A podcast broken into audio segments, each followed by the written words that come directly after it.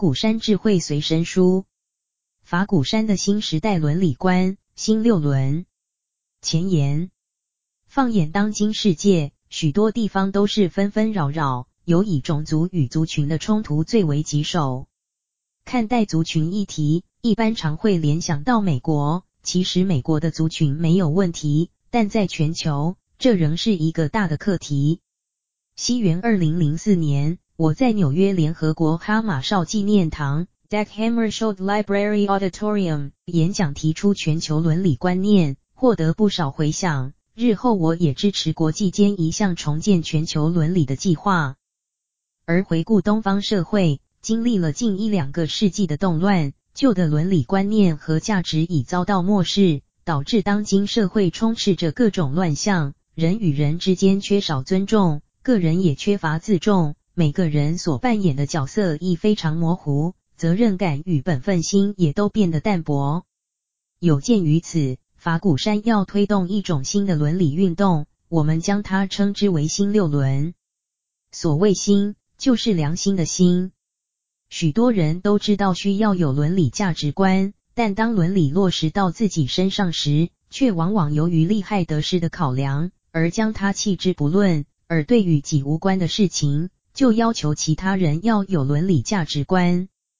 当然，大家都应该要守道德，要有伦理观念，但关键在于我们每个人是否将自己的真诚心、恳切心放进去，是否将自己的生命跟伦理道德结合在一起。因此，诚心诚意的用心实践伦理的观念和伦理的道德，就叫做新六伦。伦理需有道德的配合，伦理与道德这两个名词一般都是相提并论的。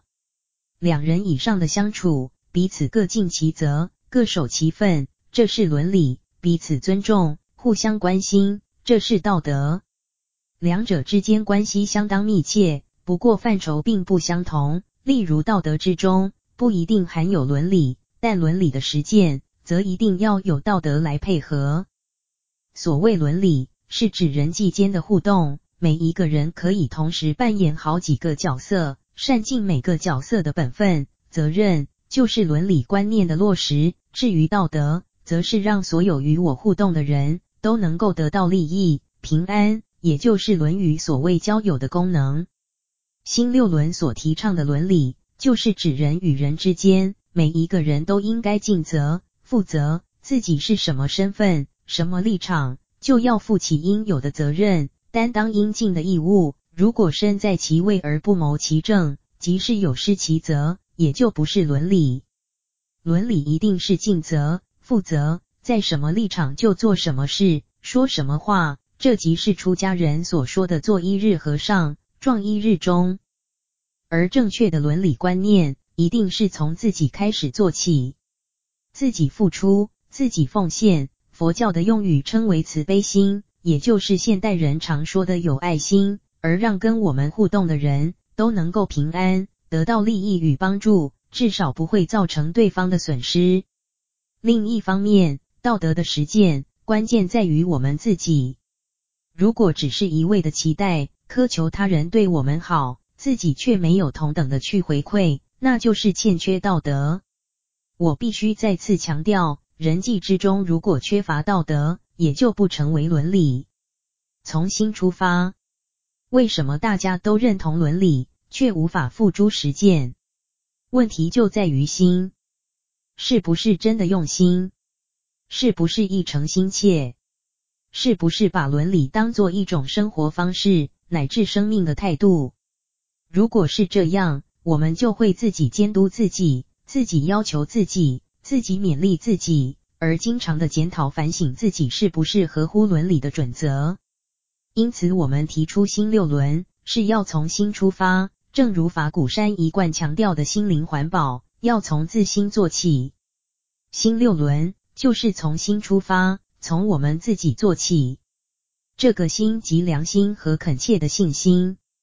因此，伦理对我们的价值是什么？是不是一种生活方式？这都需要我们用心去体会，真诚去实践，绝不是口号而已。一般人都喜欢做好人，却没有尽到伦理之责。所谓好人，似乎是我自己不做坏事，不说坏话，但是别人做了坏事，说了坏话，反正跟我无关，我不必管。结果这样一来，全体都因而受害。请问这是伦理，是道德吗？当你看到有人上吊或者投河，你要不要去援救呢？还是认为那是别人的命，跟我没关系？如果见死不救，就像是自己在杀人。如果我们见到别人做坏事而不去规劝，自己也等于是帮凶，也算是在做坏事。所以，凡是对于他人、对于团体、对于整体环境有害的行为，都应该要规劝他人不要做。对于团体有帮助、对于环境有益的事，我们除了自己要尽力去做，还要鼓励其他人一起做，这才是新的伦理。新六伦的观念与实践。新六伦的特色在于它的时代性，是对当前台湾社会及国际情势的一种回应。这与过去传统儒家所倡的五伦——父子、君臣、夫妇、兄弟、朋友不同。比如新六轮之中提到了自然、职场和族群伦理，都是新时代的面向，非传统五轮所能涵盖。我们每一个人在六轮之中扮演的角色不只是一种，而是多元的。不论我们扮演什么角色，都应该要有正确的观念。我们是为了守分、尽责、做奉献，而不是为了争取。即使在求自立的同时，也要尊重、关心他人。所以，一味的贪求争取并非伦理，服务奉献才是伦理的价值。家庭伦理观念，家庭伦理的主体是夫妇、亲子、兄弟姐妹三者的人际关系，还可延伸至与公婆、岳父母间的互动。在家庭中，一个父亲可能也是女婿、儿子，同时还扮演兄弟手足的角色。不论扮演哪一个角色，在何种立场，就会有相对的身份，而有什么样的身份，就要担负起这个身份应有的责任和义务，共同来照顾家庭，使家人幸福和乐。现代人大多是小家庭，家中成员少，最多是祖孙三代同堂。小家庭最常见的问题是，父母对子女的照顾关心不足，而子女对父母的孝敬关心也日渐淡薄。举例来讲，媒体经常报道某些家世显赫的公众人物后代，在父母往生之后，为了遗产争执不休，甚至闹上法庭。他们只计较个人利益的争取，而不去思考家庭的和谐关系。此外，很多父母在孩子成长的过程中，所给予的家庭教育相当有限。在这种情况之下，缺乏家庭教育的孩子，到了外面很可能就成为麻烦的制造者。他们不受管教，无可理喻，而学校的老师也不敢管，因为一管教，家长就上门理论了。过去我们讲一个孩子没有家教，那是对父母相当严厉的指责。可是现在，缺乏家教的孩子为数不少，甚至有的父母不肯让老师管教小孩，这是非常大的问题。家庭是社会的基石，家庭是一个社会最基本的组成单位，拥有健康和乐的家庭，才是一个幸福祥和社会最稳固的基石。家庭的每一个成员，不论辈分，都应该思考如何为自己的家人奉献。而不是斤斤计较如何从对方身上获取什么。每一个成员都要恪尽本分，不论其他成员如何，我们自己一定要扮演好自己的角色。对长辈要感恩孝敬，对平辈及晚辈要关心照顾。如此则不论贫富贵贱，家庭必然和乐幸福。家庭之中的每位成员，大家各尽其分，各自负起责任与义务，对家人付出。奉献、服务、尽心、尽力、尽责，这是敦伦敬分，也就是家庭伦理。实践，多付出，不计较。家庭伦理看起来简单，做起来却是因人而异的。家庭的成员，每个人都各有各的身份，各有各的本分。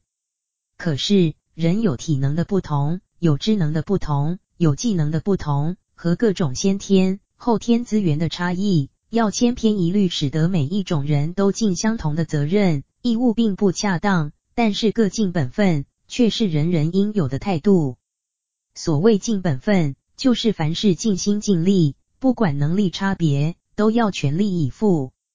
有句话说：“巧者拙之奴。”聪明且能力强者，往往要比能力平庸者多付出、多担待一些。家庭也是如此，有的人付出多一些，有的人被服务多一些。如果说要每个人的付出与被服务二者完全相等，那是不多见的。我曾经看过一对夫妇，家中的大大小小事全由先生负责，太太只管生了孩子，当个清闲的少奶奶，其余什么都不管。赚钱养家的是先生，接送小孩上下学也是先生。这位先生问我怎么办，我说你就发慈悲心，替他服务吧。也是为全家人付出。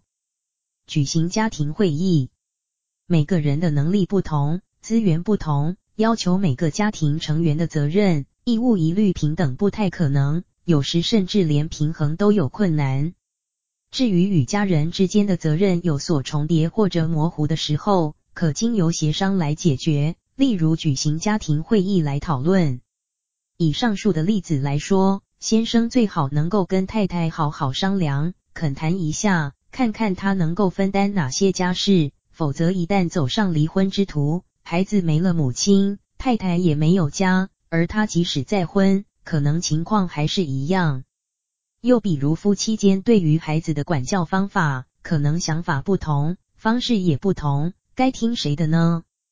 这就需要两人沟通。从中找出一个双方都认同的适当管教方法。如果是由父母其中一方全权负责孩子的管教工作，这也是一种方式。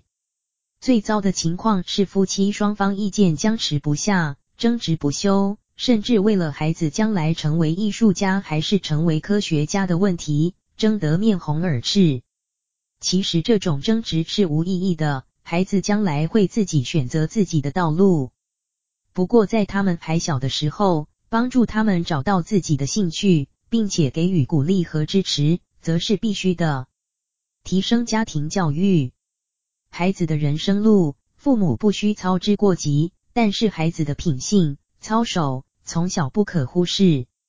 这一点是不容许父母喜不喜欢，或者孩子有没有兴趣的。孩子的品性从小就要管教，如果是父母已不在了。或者孩子从小由祖父母照顾，那就是祖父母要辛苦一些，不仅仅要将孙子抚养长大，还要把他们教育成人。家庭教育最基本的工作，就是教导孩子从小懂得做人处事的道理，否则长大以后与人相处、工作认识都会有问题。三字经云：“养不教，父之过。”现在应该是说，子女教养失当。父母难辞其咎。在现代社会中，教养孩子是夫妻双方共同的责任。太太已不是先生的附属品，与先生享有同等的管教权。除非有一方主动放弃教育子女的权利，否则教养孩子的责任还是要夫妻一起承担。善用四他。如果家庭之中经常为了争执、斗争，不管是争钱、争名、争利、争位。这个家一定不和谐，人人都在风暴中，不快乐。如何改善呢？其实不难，家庭之中只要有一两个人愿意主动付出关怀，担任沟通协调的桥梁，以似他，即面对他、接受他、处理他、放下他的态度来面对，就可以影响改变，而渐渐转为和谐。大家都希望家和万事兴，家不和。个人和有平安、幸福、快乐可言。尤其我们看到现在社会上逆伦和乱伦事件频传，除了是家庭伦理的破灭，也代表我们的社会生病了。所谓逆伦，是晚辈对长辈的大逆不道，施于口头及肢体的暴力，如孩子责难父母、祖父母，甚至殴打或是杀父母、祖父母，这是伦常绝不允许的。另一种则是违反正常人伦的性关系，比如父亲强暴亲生女儿，违反了正常的性伦理，其形同禽兽，也是罪大恶极。虽然我们的社会常有违反家庭伦理的案件发生，但也不乏令人感动的例子。譬如有些家庭，父母或者长辈已经往生，留下子女独自生活，在这种情况下，兄弟姐妹之间一发懂得相互扶持与照顾，而且不一定是哥哥姐姐来照顾弟弟妹妹，有时反而是弟弟妹妹乖巧懂事，负起照顾家人的责任，这是让人非常感动的。制定家庭规约，早期的社会家有家规，现在有家规的家庭是很少的。家规实际上是从伦理衍生出来，就是家中的成员触犯。违反伦理的规定时，有一套处理的制度可供依循。另一层用意则在于防范家人的行为出轨。我建议现代家庭夫妇之间也要有相处的规范。等孩子懂事了，父母也应该和孩子约法三章，包括孩子在外与同学、朋友、亲戚互动的相处之道，都可以先有一个家庭规约。而照顾家人是每个人共同的责任。不管家人是否都健在或者已经离散、亡故，此刻家人相聚一起，就需要相互关心、照顾，这是非常重要的。延伸家庭伦理到社区关怀，一个善尽本分且相互照顾的家庭，家人之间一定是温馨和乐的，对外也常常是社区的模范，因为他们也会把对家人的爱扩大到社区的关怀。比如我们在台北市有一个精舍，楼上住了一位非常热心的邻居，他在每一层楼梯口放置一盆花，也经常清扫大厦门前的行道树四周，让行道树和人行道总是整洁清净。有时候他听到某某家庭的孩子缴不起营养午餐费，他也会设法为孩子张罗午餐。他为大众做的这些事，除了自己做得很欢喜。大厦的邻居和受恩惠的小孩也都很感谢他，可说是家庭伦理的另一种延伸。生活伦理观念，生活是指一个人生命的活动，包括食衣住行等各种面向，最低限度则是呼吸。而生活伦理的主体价值是节约、简朴、少浪费，能不浪费就更好了。生活伦理与其他五伦均有密切的关系，因为不论在什么场合，都是人类生活的一部分。我曾经看过一个广告，内容是一个女孩子买了很多衣服，却不快乐。其实我们对于物质的需求，真正需要的不多，而是想要的太多，要的越多，却越不满足。生活伦理的另一个内涵是尊重自己，也尊重他人，给自己方便之余，也要让他人方便。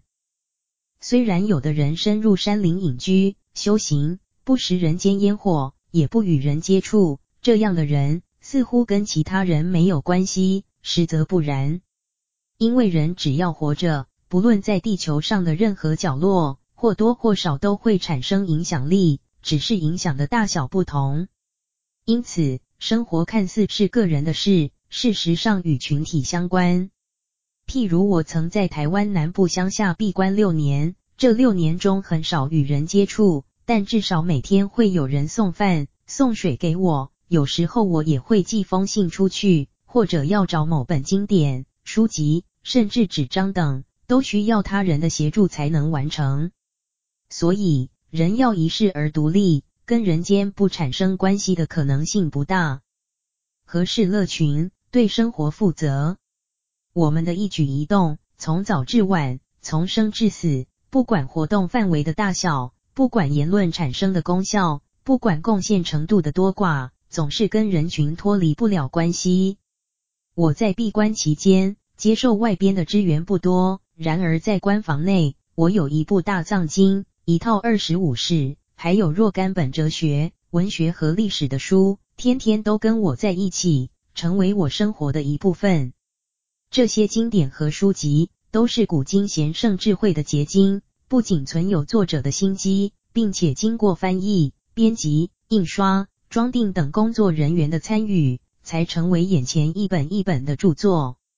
所以，我的生活看似独立，却还是离不开人群。因此，生活伦理的落实，除了从我们每一个人开始，珍惜善用生活中的各种资源外，也要对环境给予爱护和尊重，给自己方便，也要尊重其他使用者的权益。我听说墨西哥市的市民，一切民生用水都取自地下水，他们每喝一滴水，每用一滴水，就代表墨西哥市正一点一滴往下沉。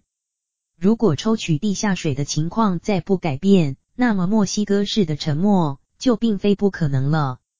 资源有限，珍惜共享。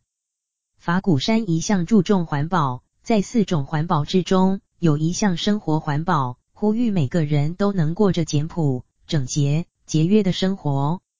虽然用水、用电，甚至车辆使用的汽油都是使用者付费，但是这些资源却是整体人类的共有资产。如果一定要等到没有水喝，才知道水资源的可贵。没有天然气，才知道汽车代步不是必须；停电时，才想到冷气不是一整个夏天都需要，则为时已晚。现在全世界的沙漠化地区越来越多，热带雨林被严重破坏，而未来的雨天可能减少，旱季将相对增加。如此一来，地下水资源的蓄存就更困难了。此外，台湾原油仰赖国外进口。因此，大家更应该要有危机意识，过简单简朴的生活，就是要随时想到，除了自己之外，地球上尚有六十五亿人口，他们也要生存。往未来看，世界人口会越来越增加，需要依赖的地球资源也会相对增多。过简单简朴的生活，就是要随时想到，除了自己之外，地球上尚有六十五亿人口。他们也要生存。往未来看，世界人口会越来越增加，需要依赖的地球资源也会相对增多。问题是，地球资源有其限制，无法永续开发、永续使用，因此我们必须有所节制。这一方面是替自己祈福，同时也是让后代子孙有资源可享。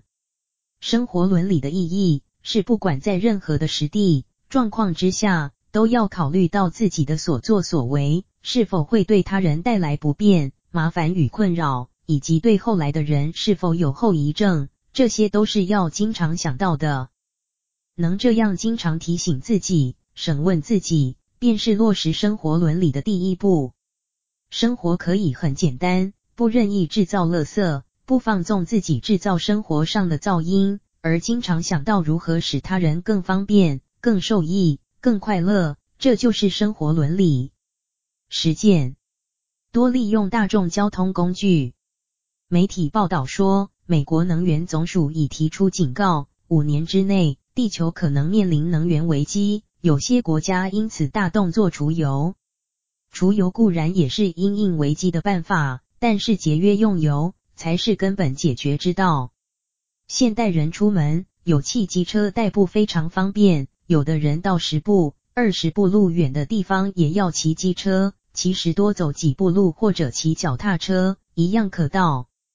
过去的人出门走点路很正常，而现代人一出门就要以车代步，似乎是为了争取时间，其实不一定。以短距离的路程来说，快不了多少。我曾经做过试验，一人走路，一人骑脚踏车，一人骑摩托车，一人开车。四个人同时出发，到一里路外的地点集合，结果到达的时间相差只有十多分钟。开车的人最先抵达，走路的人最慢。实际上这一里路二十分钟之内就可以走到。我到欧洲看到德国人平时出外或者上班都是利用大众运输工具，只有全家出门时才会开车。在假日，一家人大大小小。骑着脚踏车出门的画面经常可见。德国各主要都市都设有自行车专用道，使用的人非常多。因此，德国柏林虽是欧洲主要大城之一，然而空气品质相当清新。台北现在也有脚踏车的专用道，但还不够普及，民众的接受度也有限，尚需政府单位考量一套安全的配套措施，才能让民众放心骑脚踏车出门。为自己的健康，也为城市的健康，尽一分力量，彻底做好资源回收。此外，在日常生活中要尽量少制造垃圾。现在台湾的资源回收推动成效不错。以一般家庭而言，用过的纸类、瓶罐、宝特瓶、电器金属类都可以回收。至于果皮、叶菜类、剩菜剩饭等，也都可当成厨余，有专门的厨余回收。废弃物再利用，生活之中还有一些废弃的建筑设备或者家具，如果直接往垃圾场一丢，那就变成了垃圾。其实，建筑的废弃物也可再利用，譬如加工可制成玩具，其他可用的物件也就不是垃圾了。我看到某些人家为了重新装潢，就把建筑一拆当成废弃物，非常可惜。那些木料如果能够截长补短，再制成工具、玩具、建材，不是很好吗？能够使得废弃物再利用，也就是环保。资源可回收再利用的，要尽可能重复使用。比如在办公室里，一张纸可多次使用，正面用完。反面再利用，最后还可碎纸作为物品的包装衬底，这也算是尽上一份环保的责任。避免制造噪音，除了减少垃圾之外，生活伦理之中也应该避免制造噪音。有些人嗓门大，动作粗暴，假日在家里好像开运动会一般，各种声音铿铿锵锵响，或者小孩在公寓里跑来跑去，父母管教不来。索性放声斥骂，这些都是都市里经常存在的噪音。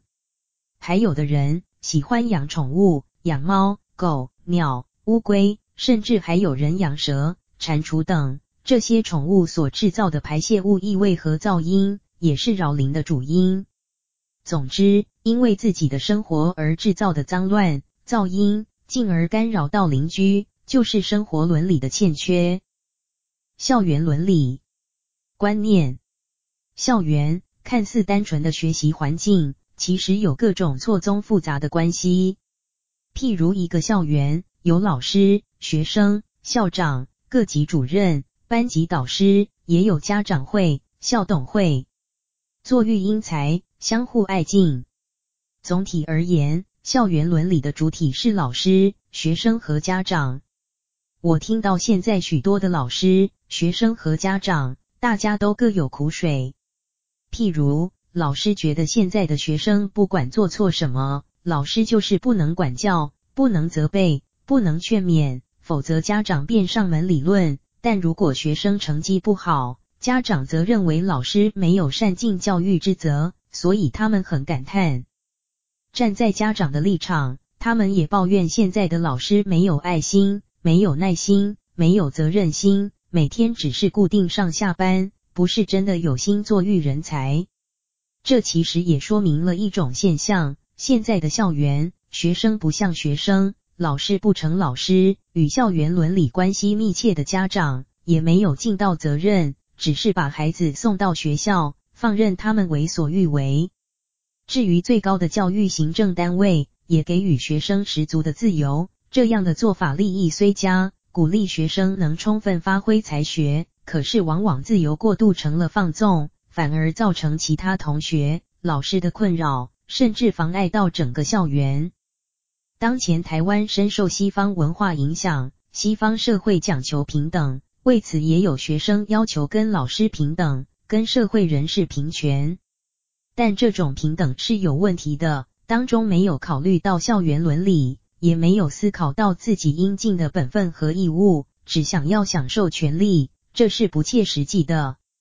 师生的伦理是建立在双方相互爱敬的基础上。如果教育决策者能对老师、学生、家长制定一套伦理规范，使三方各尽各的职责，各尽各的义务，如此才能教育出品德和学养兼美的下一代。实践，因材施教，潜移默化。校园的主体是学生，而学生之中，有的人智商高，有的人智商低；有的人学习能力强，有的人学习能力差；有的学生性情稳定，有的学生个性毛躁。此外，有的学生家教严格，也有的学生完全不受家庭管束。在如此学生背景、资源与条件各个不同的情况之下，而要校方和老师以全然平等的方式教导，的确不容易。因此，乃有古时的因材施教法，也就是师长针对不同学生的特质、条件，施予个别的教导法。但是要做到因材施教，除了老师要付出爱心、耐心之外，也跟教学的智慧、技巧有关。譬如，能力强的老师有说服力，能把班级带好，能感化性情顽劣的学生，使他们改变向上。带班能力较弱或者经验不足的老师，则常常感到力不从心。一段时间下来，除非自己能有所改善，否则就容易对自己或学生感到气馁。引导正确的人生观。以现在的国中、国小校园来讲，平均每班有数十人，只由一位班级导师负责，班导师的责任与压力由此可知。其实，不仅是班导师，一般专任老师的责任也很重大。站在宗教师的立场，我建议老师们在课堂上传授知识、技术课程之余，最好也能够把正确的人生观融入教学，在潜移默化中。帮助学生的学业和品性一起成长，还有同学之间的互助奉献也很重要。校园之中能把行为异常的同学拉回正轨的力量，有一大半来自同柴的影响，因此不可小觑。这也是校园伦理中可贵的一环，增进沟通与合作。不过，孩子的教育，师长有责，家长更应负起大半的责任。如果家长能够留心家庭教育，使孩子的情绪稳定、心态健康，则不论孩子的智商高低，基本上都是肯受教的学生。如果孩子缺乏家教的陶冶，在校不受拘束、不听管教，很可能成为麻烦的制造者，那就需要老师多一些照顾，以弥补这些孩子家庭教育的不足。但是现在的校园问题重重。譬如老师与学生的对立，家长与老师的冲突，校园性侵犯丑闻，高年级学长恐吓低年级学生，以及吸毒等等，再再使人震惊。这也凸显了校园的老师、学生和家长都对自己的角色、本分认知模糊不清。学生的角色是求学受教，老师扮演的角色是传道授业及协助学生养成健康开朗的人格。而家长则是支持正常教育体制发展的后盾。可是现在的校园，学生人权至上，无论学生是否犯错，老师都不能轻易处罚，否则就可能招来学生或者家长控告，形成舆论洪流。舆论反应轻者，老师被记过处分；舆论冲击重者，可能从此丢了饭碗。要建立一个正常健康的校园伦理，一定是学生。老师和家长三方面彼此各尽本分而相互尊重，多做一些沟通，才能改善目前层出不穷的校园问题，真正替国家社会做育明日的栋梁之才。明定法令，保障权益。在今日社会，尊重人权固然重要，学生的隐私权当受保护，问题是应该要尊重到什么程度，保护到何种范围，这是值得讨论的。举例来讲，如果老师怀疑学生上学携带毒品，是否有翻查学生书包的权利？站在保障人权的立场，未经当事人同意，老师不得翻查学生的私有物品。但是站在维护校园安全的立场，如果老师心存疑虑而不查，而学生真的私带毒品，在这种情况之下，因为未能及时阻止学生走上遭受毒品戕害的不归路。老师是否也应负起监督不周之责？譬如选举，我国宪法明文规定，国民需年满二十岁以上才具有选举资格。这是以二十岁成年人的平均心智年龄作为具有独立思考与判断能力的普遍基础，而赋予公民权。可是，在孩子未成年之前，通常要由家长负起法律监护人的权责。也就是家长同时具有保护及教养的权利与义务。至于在校园中的学生与老师互动的关系，是不是也应有一套规定可循？现在许多老师都在抱怨，他们对顽劣的学生完全束手无策，学生怎么吵，怎么作乱，拿他们一点办法也没有。有时罚学生站也会被指责，干脆就不管不教，但求把该有的课业进度完成就好了。这是很悲哀的事。但是也有另一种情况，这些行为不受管教的孩子，既处罚不得，也教育不来，到最后只好请他们转学、退学了。这也是个大问题。在我认为，现今校园存在的师生冲突、体罚、侵犯和吸食毒品等等问题，应该要有法令的配合，同时要有老师、家长和学生共同努力，才能见其改变。自然伦理观念，自然。是指地球的整体大环境，原来不在传统的伦理之中。中国古代儒家提倡的五伦，注重的是人与人之间互动的人际关系，这是儒家的人文思想，以人为主体考量。可是从佛教的观点来看，万法唯心，无论是人的精神层面，或者人为的各种活动，乃至于自然宇宙之中的一切万物，都与人的心相关。因此，人与人的互动是法，人与自然的相处也是法。况且，人与自然应是更密切的关系。宇宙一切万物都需要依赖自然来滋养，人类也是如此。不管是过群体生活或者单独的居住，都不能离开自然。自然伦理的关怀主体是自然生态，包括生物与非生物的资源和环境。非生物的资源，例如金属、石油。煤等矿藏虽不是生命，但与生态有关。因此，这里所说的自然伦理关怀，除了直接保护有机生态之外，还包括间接保持各种资源之间的平衡与永续。凡是自然界的一草一木、一块石头，都跟人类的生存有关。人类使用它们，就应该珍惜它们，保护它们。自然是人类共有的大身体。许多人都知道地球正在暖化的现象，但是真正重视、探讨改善之道的人并不多。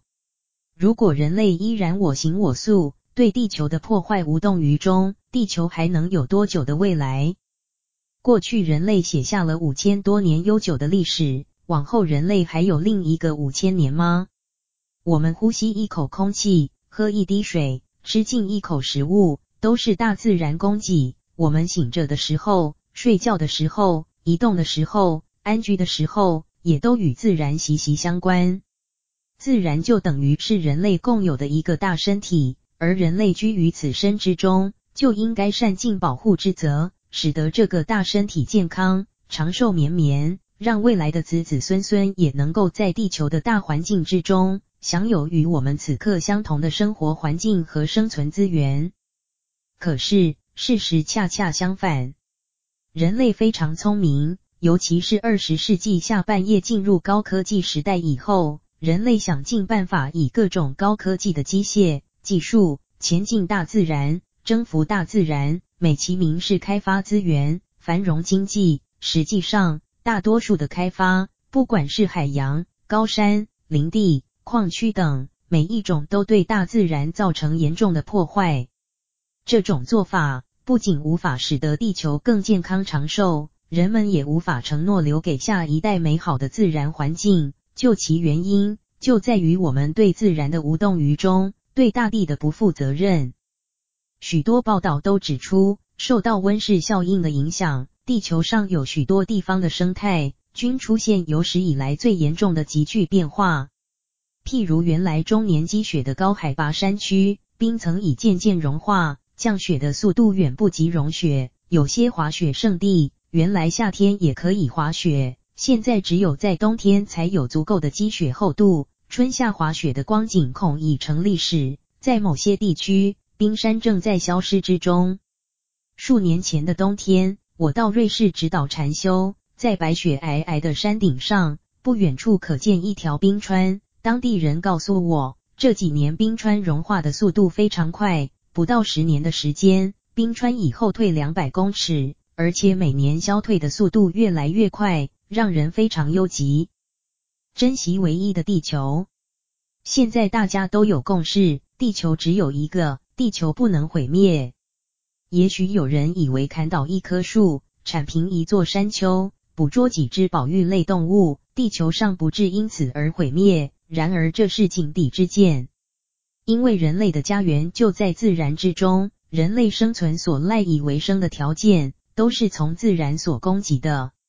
因此，当有任何一个人破坏、消耗自然资源，就等于浪费了全体人类的资源，即是把后代子孙的资源一并糟蹋了。更有甚者，当地球环境恶化之后，人类的健康将受其影响，而人类生命的保障也会越来越脆弱。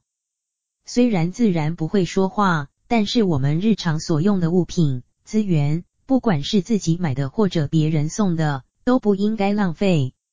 关心自然伦理，不破坏。不浪费地球资源，要从每一个人做起，进而去保护、改善地球环境，使地球更具有未来，使人类的生存空间更有安全感。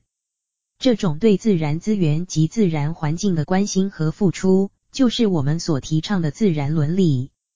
而我们提倡自然伦理，是希望大家重视自然环境改变的事实，更要时常想到保护珍贵的自然资源。实践：少砍树，多种树。我主张少砍树，多种树。在法鼓山园区建设过程中，我们为了保护原生的树种，特别进行移树工程，前后历时两年有余。移树工程就是把工程预定的原生的树种，暂时移至专有的移树区，待工程完成以后，再移回原地种植。中国大陆在毛泽东的时代，主张大量砍树转作农耕用地，即使山林地也不放过。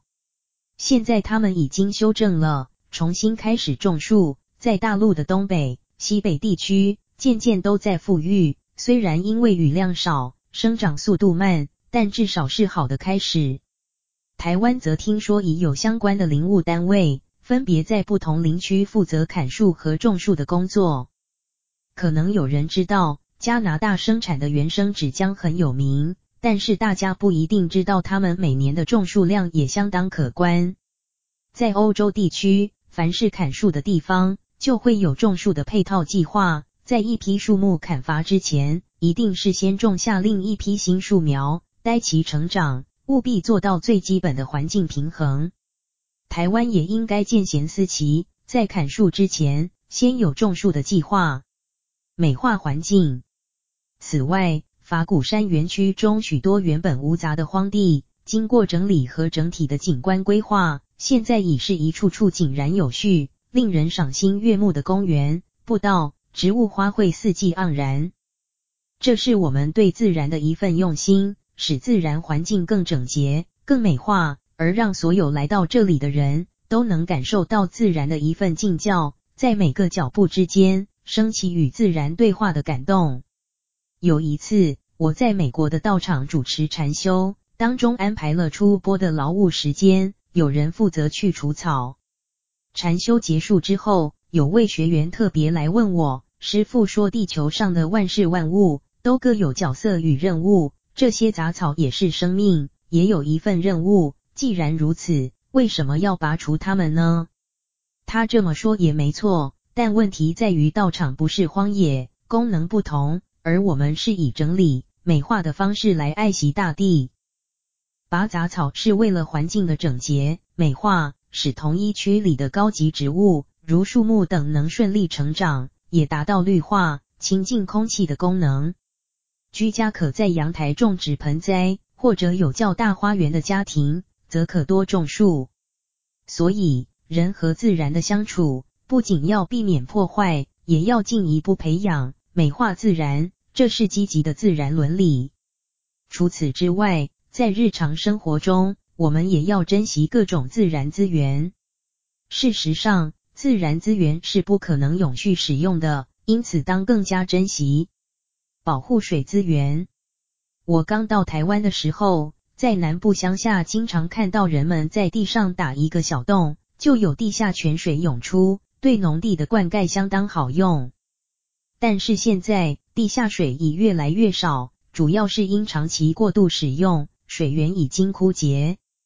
现在政府正实施地下水源的保护政策，一方面限制减少水井的开挖，另一方面封井的数量也逐渐增加。水资源是台湾非常珍贵的资源，可是很少人意识到这一点。台湾的水资源除了地下水之外，其余可用的水，一种是海水，另一种是雨水。海水需要淡化，雨水则需要水库的储存。才能运用。然而受地形限制，台湾能够建筑水坝和水库的地点并不多。现在台湾有两千三百万人口，将来可能更多一些，相形之下，水资源就更不足了。反观夏威夷也是一个海岛，同样也有水资源限制的问题，当地政府因此以限制人口的居住，来达成水资源的有效管控。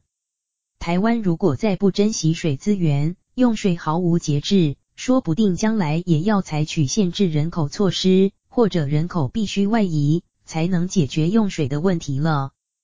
重视水土保持，台湾的地形多起伏，秀美的山林之地已不多见。过去政府鼓励农民种植高冷蔬菜、水果，借此改善农民的生活条件，此用意虽好，但是多年后发现。高冷蔬果固然鲜美，然而高山山坡地遭开垦破坏，林木被大量砍伐，导致水土保持功能丧失，一遇豪雨，经常演变成灾难。此外，农民耕种使用的肥料也造成土壤的污染，经雨水冲刷而下，对下游居民的民生用水也是一大问题。像这种情况是非常严重的，一定要设法改善。否则，等到水土保持出了问题，山形结构渐渐改变，灾害的发生也就无从避免了。过去台湾很少出现土石流，现在一到豪雨季节，山区民众就担心爆发土石流。原因是什么？因为山林的被过度开发，致使地质松动，一遇暴雨即无法负荷，也就爆发了土石流。有人说这是大地的反扑，在我认为。这是人类破坏大自然的结果。大地如慈母，只是承受再承受，而人类对大自然予取予求，开发、破坏、污染等，极尽能事。等到大地承受不起，发生了灾变，却说是自然的反扑，这是非常不负责任的说法。此外，有些不法商人盗采河川砂石，造成河川地形改变，影响河川的稳定性。也是极自私的行为，以身作则，带动他人。因此，我要呼吁，保护自然是每个人的责任，不是少数几个学者去关心研究就罢了。学者的研究是提醒我们，人人都要本着良知来保护自然，自然和你我的生活息息相关。有人问我，升斗小民如何保护自然？一般人既没有能力去开发自然，更不可能破坏海洋、空气、森林、土地等资源，顶多是浪费几张纸、一点汽油，多制造些日常垃圾而已。可是再怎么浪费，也比不上那些靠权力、财力、政治力的人，用大型器械开发山林、破坏河川、污染自然。但是我认为，保护自然，重要的是从自己做起。那些大财阀、大国家所进行的生态大破坏，一般老百姓也许无法阻止。可是大家不要气馁，至少我们可以不去响应。至于个人如何保护环境，就从不浪费资源开始。自然伦理是从自己做起，除了不浪费、不破坏自然环境，更要爱护、珍惜有限的自然资源，同时透过一己的影响之力。也让身边的人认识自然环保的重要，共同对我们所记住的自然大身体尽一份保护、照顾之责。职场伦理观念，大约二十年前，曾任财政部长的李国鼎先生曾经提出群我伦理，以补充固有五伦的不足，主要讲的就是个人与群体之间的伦理关系。这在当时引起不小的回响。只是群我伦理的涵盖面虽广，但表现的内容不是界定的很清楚。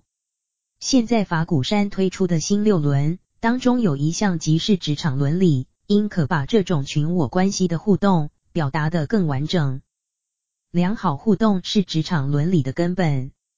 职场伦理的涵盖面很广，包括政府、民间等公民营事业单位场所，也包括非营利事业的团体组织。凡是人与人之间工作上的互动关系，都叫做职场伦理。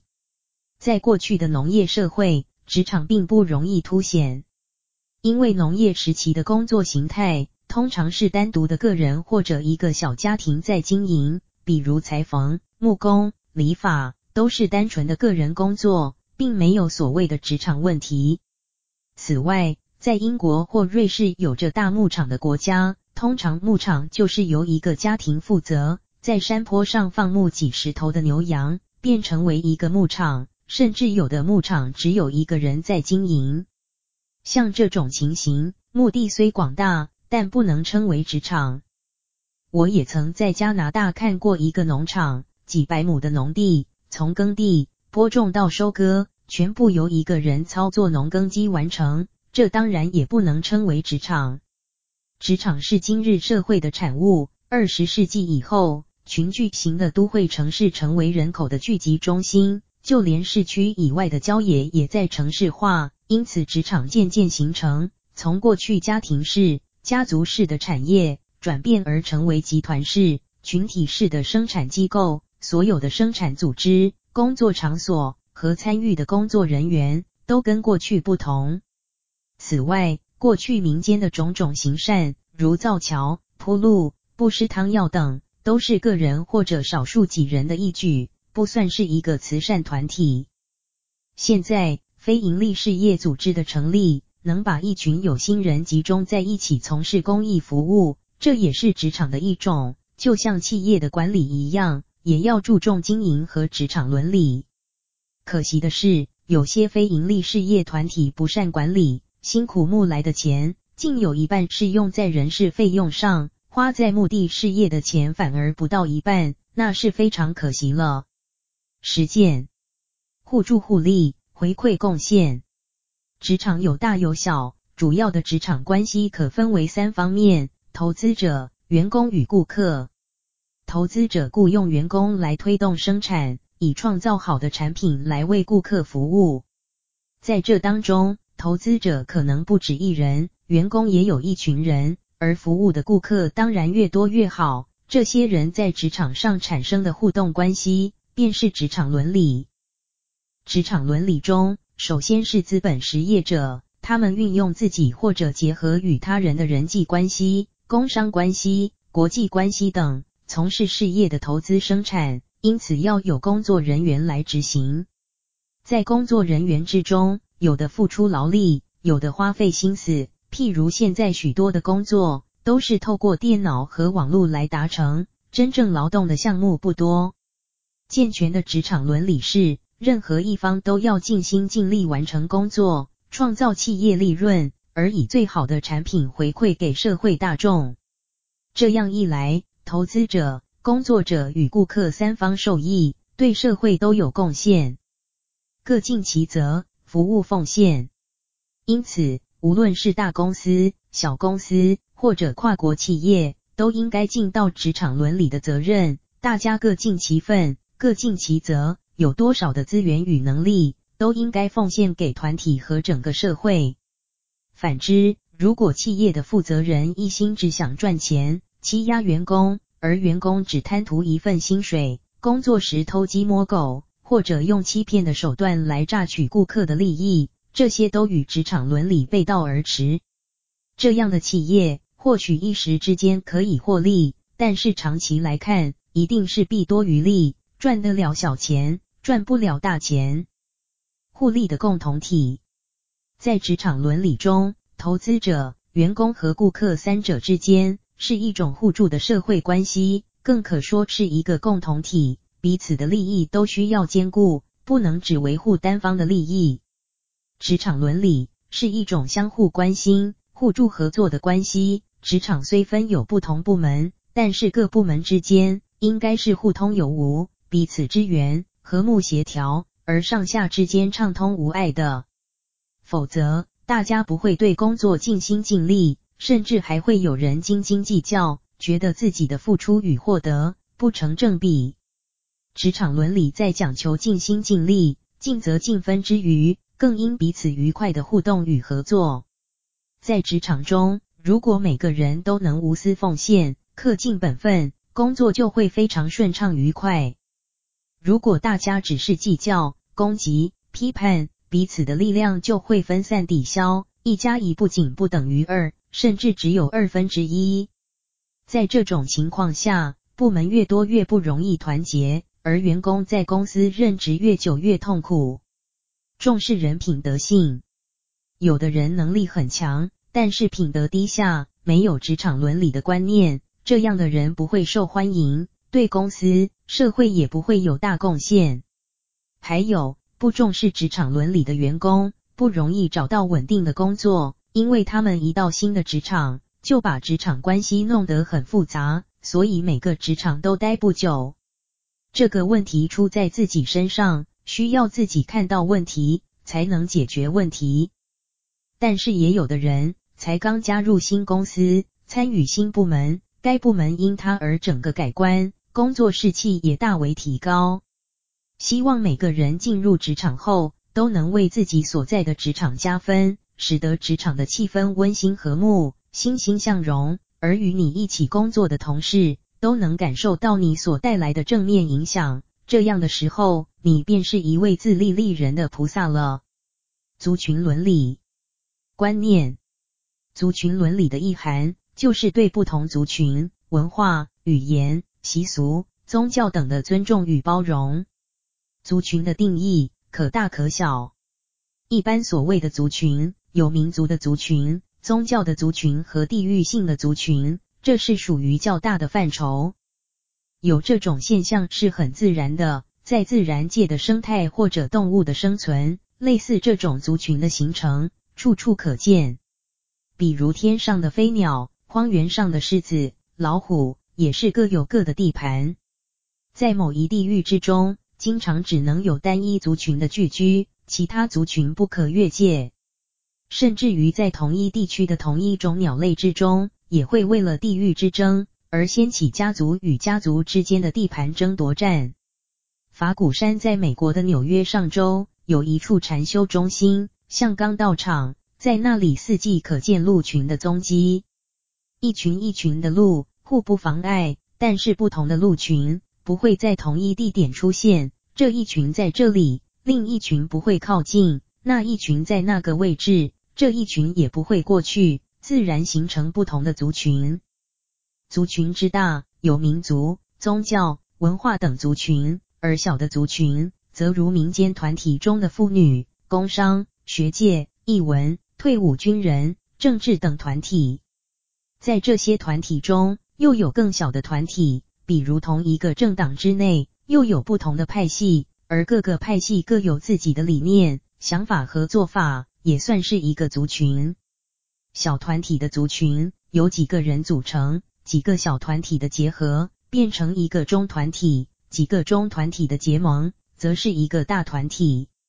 反过来说，一个大团体中会有若干的中团体，中团体里面也会有好几个不同的小团体，这是每个社会正常的现象。修正种族偏见，目前国际社会较棘手的族群问题。多半来自宗教和政治上的差异。当今世界已是一个多元文化社会，同一国人民即是同一族群，其间不应有种族、肤色、语言之别。然而，在比较落后的国家或地区，仍存有种族偏见，这种偏见应当要修正，否则除了无法融入世界体系之外，作茧自缚的结果，本身也会被整个大社会所扬弃。台湾是一个多元族群的社会，在这块土地上，各族群之间向来和平相处，和乐共荣。可惜近年来，少数政客为了选举考量，把族群的差异性当成吸票的利器，大肆挑拨这块土地上人民原本融洽的感情，影响所及。台湾宛如两个家园，对立的双方互相仇恨，互看不顺眼，甚至于同一家庭之中。也因族群议题的争执，导致家人情感破裂。这种平时不存在的问题，到了选举前夕就被拿来炒作，一旦选举过了，则又烟消雾散。这是非常糟糕的选举文化。实际上，台湾并没有族群的问题。近年台湾社会另一个快速增加的族群，是外籍配偶与其所生的新台湾之子。这些新族群到了台湾以后，除了有水土、语言及文化上的适应问题，他们也承受了来自社会上某些歧视的眼光，不免过得辛苦。事实上，外籍配偶、新台湾之子已是台湾社会的一份子，外籍配偶是台湾的媳妇，而他们所生的孩子是台湾的公民，是将来台湾社会的主人翁，这是可以预见的事实，怎么还可以歧视他们呢？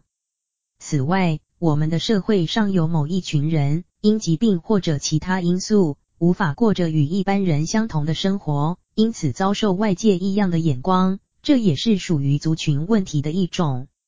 求同存异，尊重多元。纵观人类的历史，一个社会应有多元族群的相互激荡、互助合作，往往会激发更丰富、更精彩的文化风貌，这不是历史的偶然。然而，其先决条件，一定是要不同族群之间抛弃对立，相互包容，才能求同存异。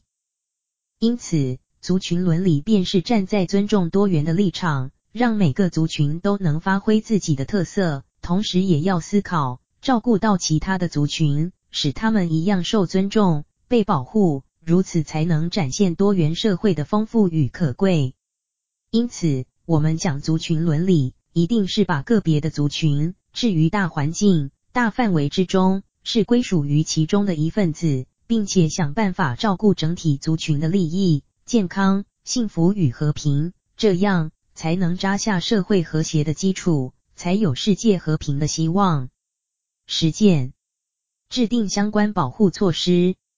在人类来讲，族群的形成也是自然而有，比如在台湾这块土地上，最早有原住民。其次是福建人、客家人，后来则有中国大陆各省人士的到来，以地球人身份自居。抗日期间，国民政府将临时首都迁至四川重庆，称为陪都。当时全国各省人士纷纷从日军占领区移往重庆，在重庆当地人的感受上，这些突然而至的外省客与他们乃是不同的族群。另外，小的时候，我从江苏到上海，在我还没有学会上海话之前，上海人一听我的乡音，也把我归为另一个族群，便是外地人、乡下佬。一九四九年，国民政府拨迁来台，大陆各省人士纷纷跟随，形成台湾的另一个新族群，我也是其中之一。到现在，我到台湾已将近六十年了，我自认为自己是个台湾人。但也许仍然有些人认为我是外省人，而我到大陆访问，大陆的人也不认同我，认为我是台胞。在这种情况下，我真是个两边都不受认同的人。那么我到底是哪里人呢？我自己界定我是个地球人，我去到哪里就属于哪里，而不会说我一定是属于哪个族群的人。而且，不论别人的眼光怎么看我。只要我认同台湾这块土地，我就是台湾人，保有各自成长的空间。就好比一只橘子，有许多子囊，子囊中有不同的细胞群，其中橘子是族群，子囊是族群，细胞群也是族群。族群的功能是什么呢？以自然界的例子来说，族群的功能不在于斗争，而是相互保护，促成繁荣。相互支援，互通有无。小的族群支援大的族群，大的族群保护小的族群，如此整体才能健全。人类社会也是这样，许多的族群在一起互动，互相支援，互相包容，互相保护，共同促进社会的繁荣共生。这样一来，不论族群多寡，对社会都是正面的帮助，而不是只准单一的族群壮大。其他的族群则非斗到不可。如果一指橘子的所有子囊彼此斗得你死我活。试问这纸橘子还能有成熟的一天吗？一定是子囊之间和谐共生，互相支援，各有成长的空间，最终才能结成一纸饱满鲜美的橘子。建立全球伦理。近年我正在提倡一项全球伦理，呼吁全世界各不同族群彼此间要有一套共同遵守的规范，大家在规约的范围之内，相互尊重、包容、通力合作。共同为全人类的福祉而努力。我们希望这项全球伦理，从每一个人开始，到每一个种族、每一种宗教、每一个国家，都能共同来遵守。